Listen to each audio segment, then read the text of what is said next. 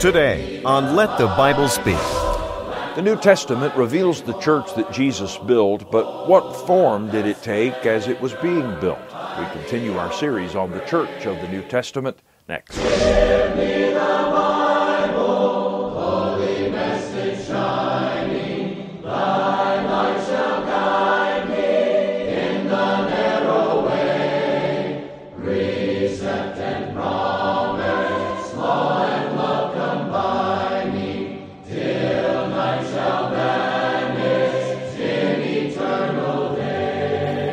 Good morning and welcome. I'm glad you're here to look into the Word of God together. It's a pleasure to be your host for Let the Bible Speak, as always. We're exploring the church as it is described in the Bible.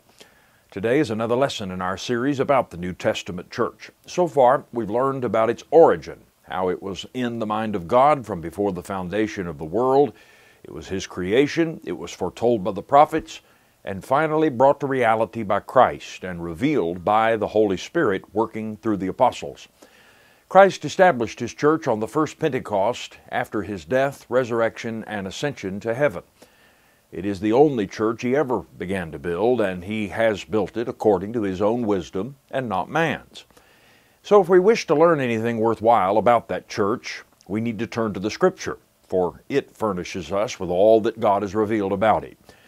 Now, mankind has changed it through the centuries, but the church, as it is revealed in the New Testament, is what Jesus meant when he said that he would build his church. And no other person, great or small, known or unknown, has authority from God to build a religious organization and call it the church. Only Christ has that prerogative. And that he did, and it is described for us in the Word of God. I hope we're all interested in learning about that church and seeking to be that church and that church alone. And I humbly submit to you that if we are to resemble the New Testament church and not another, we must look to the New Testament for our authority and our example in serving the Lord as the church. Today I'd like for us to look closely at the visible form of that church. While it is true that every baptized believer is part of that church, the church has characteristics of organization. Not just any organization, but the kind of form and arrangement that Christ gave it when He built it and revealed it through the apostles. We want to view the New Testament record today and see what the church looked like as an organization. What form did it take, and how was it to be organized? And is the church following that same arrangement today? In Ephesians chapter 1, beginning in verse 19, Paul shows us that the church resulted from Christ's work on earth and his consequent enthronement in heaven. And he writes, And what is the exceeding greatness of his power toward us who believe, according to the working of his mighty power, which he worked in Christ Jesus when he raised him from the dead and seated him at his right hand in the heavenly places? far above all principality and power and might and dominion and every name that is named, not only in this age, but also in that which is to come. And he put all things under his feet, and gave him to be the head over all things to the church, which is his body, the fullness of him who fills all in all. So Christ not only built his church, according to his own promise in Matthew 16, verse 18, but he presently rules over it from heaven. In our lesson today, we will consider the form of the New Testament church after a song.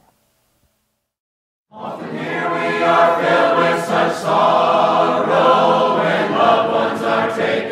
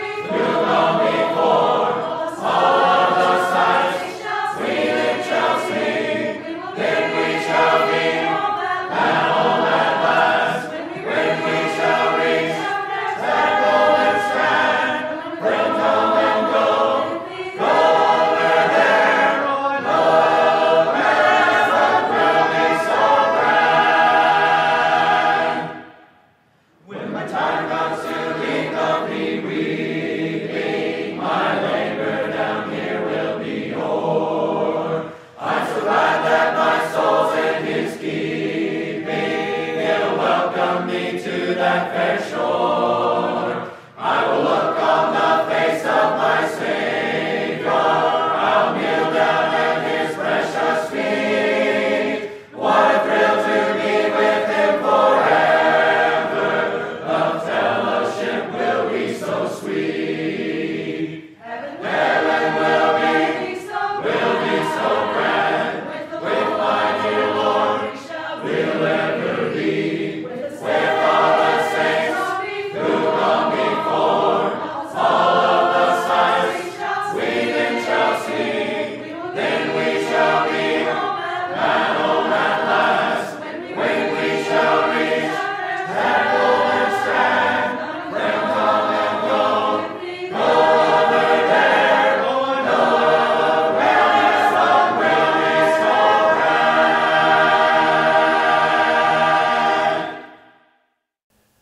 Last week we learned how the church began on the day of Pentecost after the ascension and enthronement of Jesus Christ.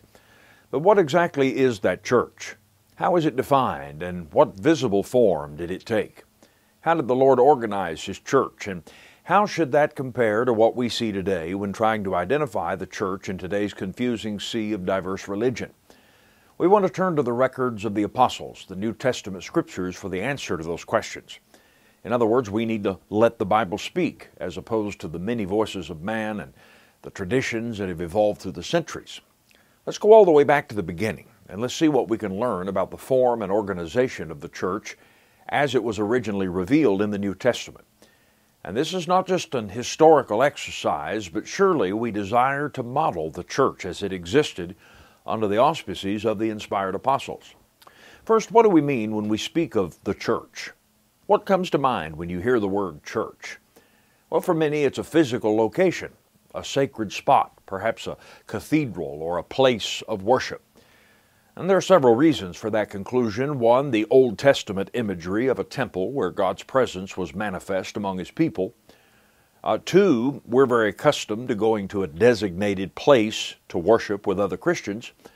But number three, the English word church actually refers to a physical structure where worship occurs. But that's the English word. The Greek word that is usually translated church is actually ekklesia, which means to call out or an assembly. Now, when Jesus and the apostles said or wrote ekklesia, that later translators rendered church, when they said ekklesia, they were always referring to a group or some kind of assembly of people. So we should think of the church in those terms as well. The structure a church may or may not meet in is really immaterial and unimportant, but the assembly itself is what is important to God and is what Christ had in view when he promised to build his church. Now then, that term assembly is used in three different ways in the New Testament.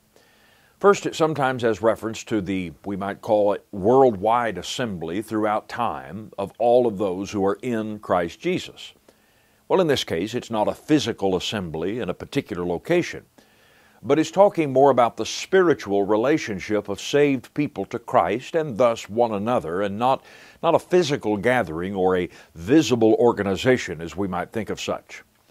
Now, since church or ecclesia means to call out, when used in this universal sense, it's referring to all of the people who have been called out of the world into a relationship with God through Christ. It's talking about saved people.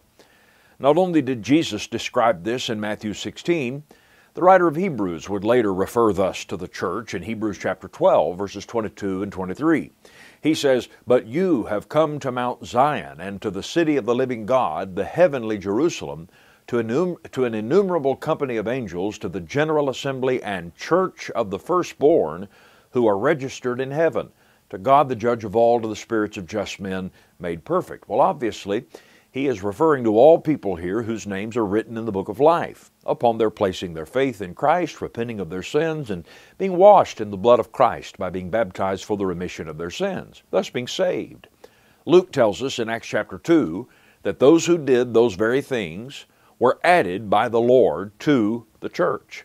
Acts 2 verse 41 says, Then those who gladly received his, Peter's, word, were baptized, and that day about 3,000 souls were added to them. Added to what? Well, verse 47 says, Praising God and having favor with all the people, and the Lord added to the church daily those who were being saved.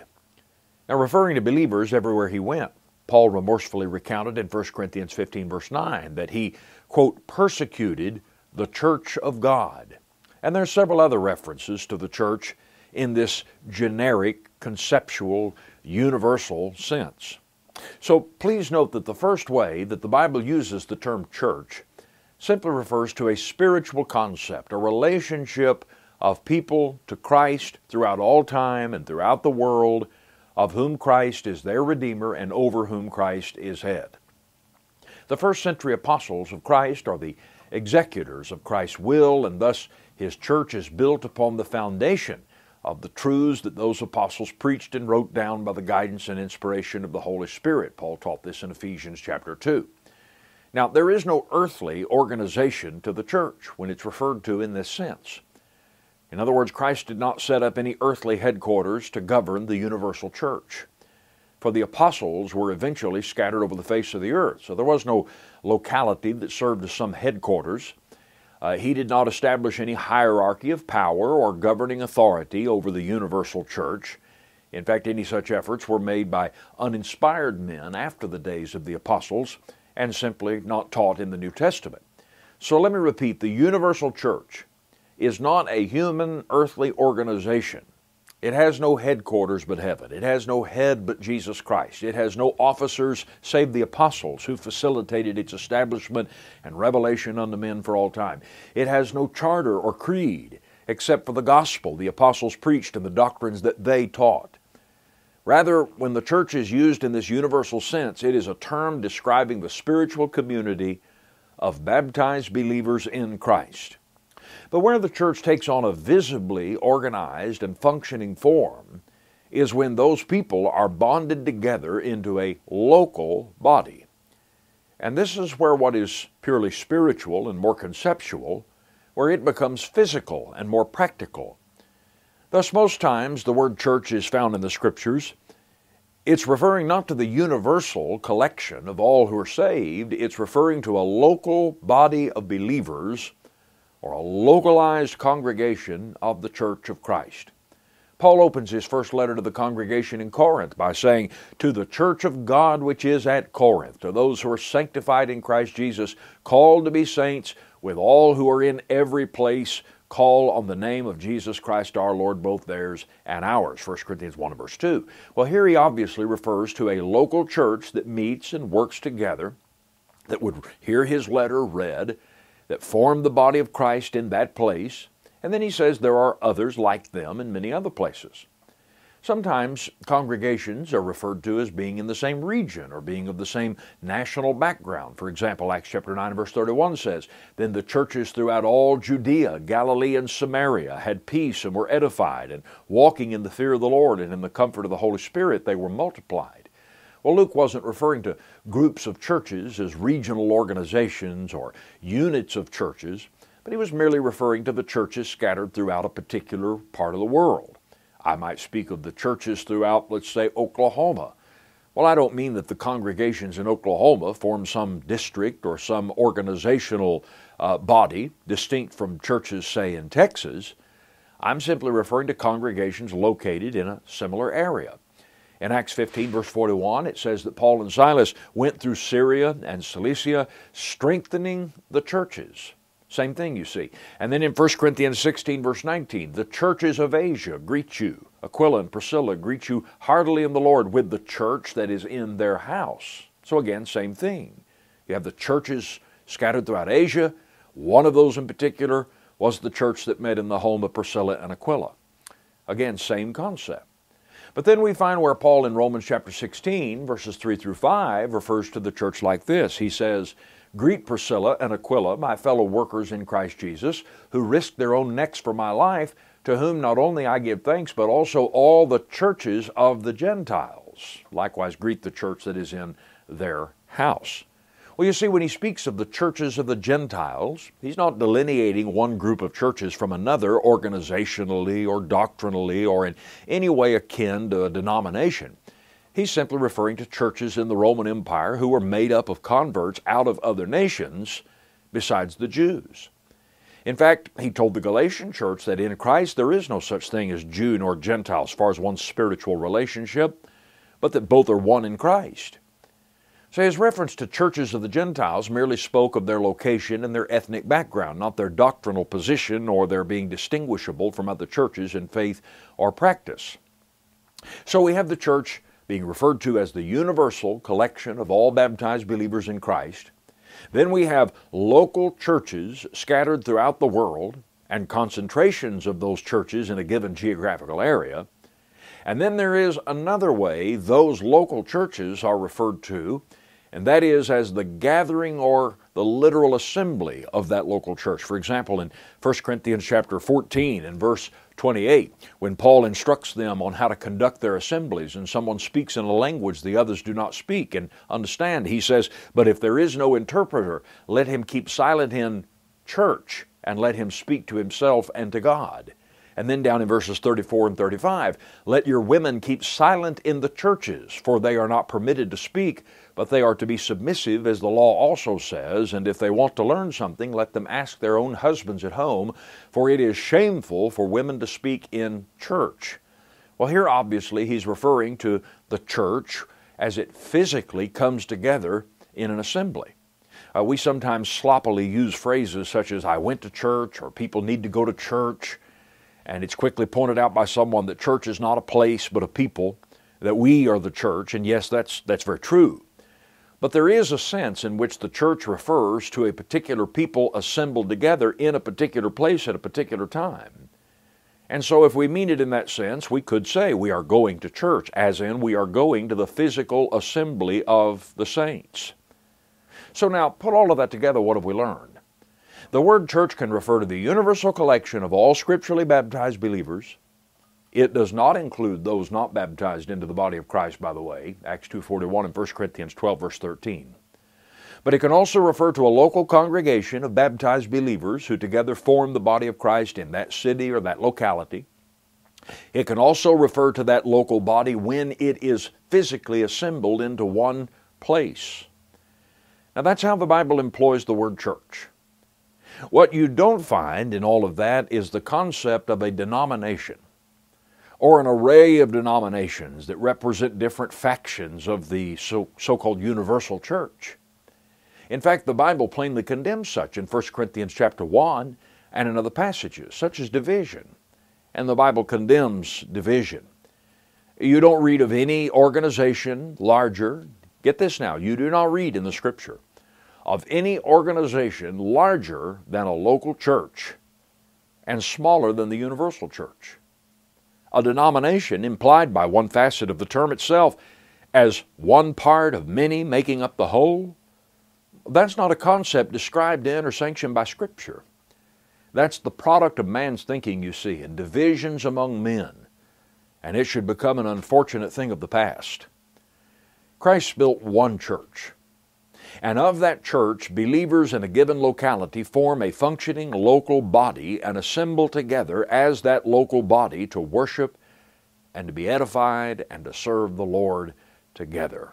That's the simple picture we have in the New Testament of the church. Now then, our focus can begin to shift to the only level where there is any visible organization, and that is the local church. How were local churches in the New Testament organized? In Ephesians chapter 4, beginning in verse 11, we read where Paul says, And he, Christ himself, gave some to be apostles. Now, those were the men Christ personally chose and set over the entire church. And those men, by the way, still govern the church through their inspired writings, the New Testament scriptures. But he gave some apostles and some prophets. Well, this too refers to inspired men in the first century church who guided the church through supernaturally imparted knowledge in the absence of the completed scriptures. But then he says some evangelists. Well, these were men who were sent out to preach the gospel, to make converts and establish and spiritually develop new congregations of the church throughout the world. And then he says some pastors and teachers for the equipping of the saints, for the work of ministry, for the edifying of the body of Christ, till we all come to the unity of the faith and of the knowledge of the Son of God, to a perfect man, to the measure of the stature of the fullness of Christ. Now, notice he starts on at the beginning and on the large scale, and he brings it right down to the local level. He says, You have apostles and prophets.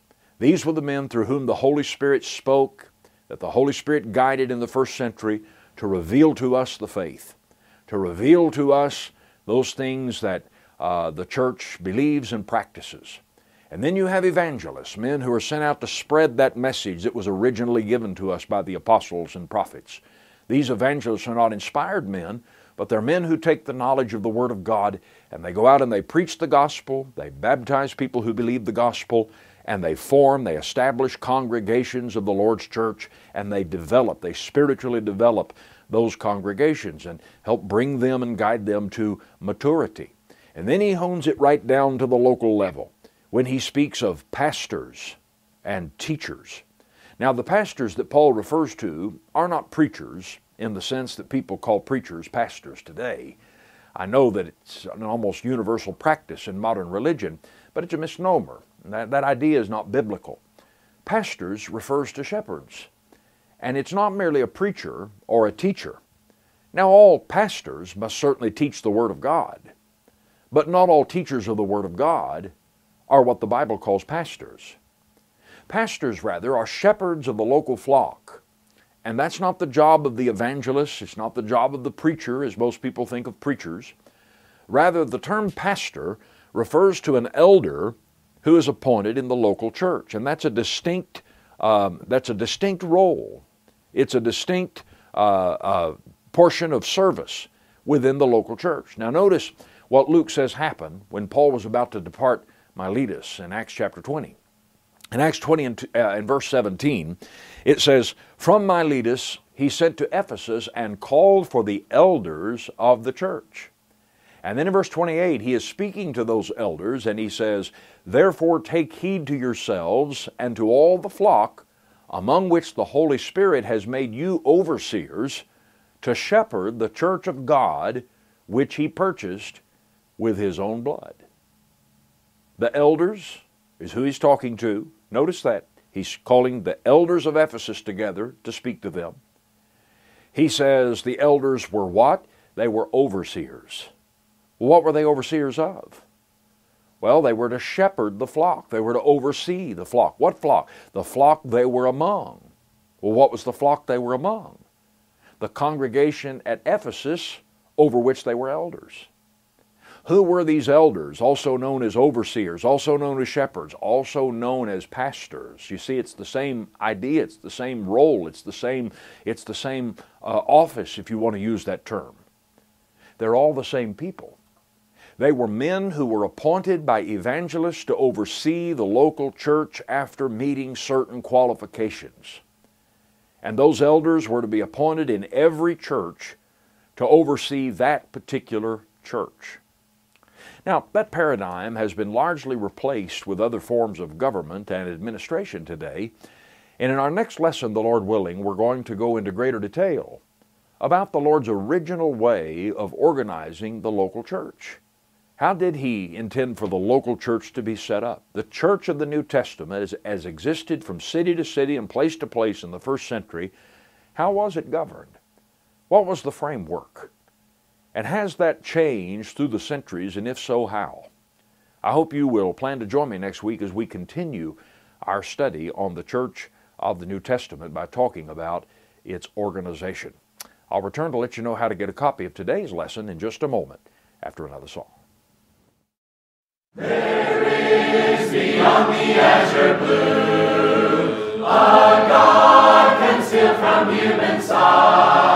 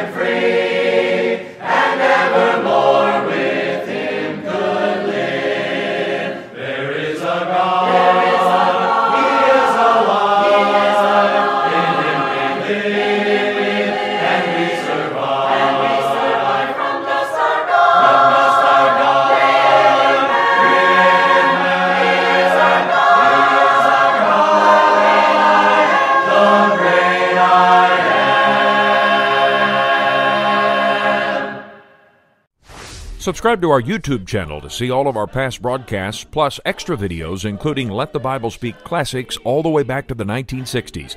And get new updates, go to YouTube and search for Let the Bible Speak TV and click on subscribe. Connect with us on social media. Go to Facebook.com and search for Let the Bible Speak TV. We're out of time for today, but we're going to continue along this train of thought next week, the Lord willing, and we're going to talk about the government of the local church and see what the Bible says about that and compare that to what has evolved in the centuries since Jesus did build his church and the, and the apostles established congregations of the church all throughout the world in the first century. So join us for that study, and in fact, I hope you'll join us for every single one of these studies in this series on the New Testament church, and let's learn together. If you'd like a copy of today's lesson, we'd be happy to send it to you. The title of the lesson today is The Form of the New Testament Church. The Form of the New Testament Church. And if you'll request it by that title, we'll get that transcript to you as soon as we can. It's free of cost. Remember, we're online at ltbstv.org. We're on social media, so be sure to connect with us there and make your plans, if the Lord wills, to join me back here next time for another Bible study. Until then, have a wonderful week ahead and I'll look forward to meeting you back here next time. Have a great week, and may God bless you. Let the Bible Speak is brought to you by the Church of Christ. For more information, including our past broadcast and sermon transcripts, visit ltbstv.org.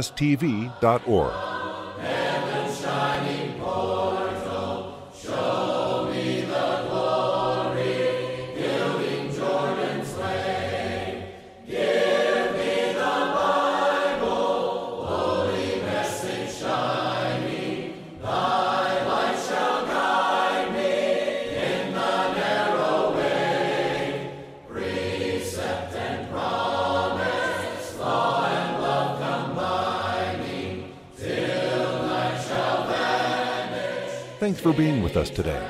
Join us next time for Let the Bible Speak.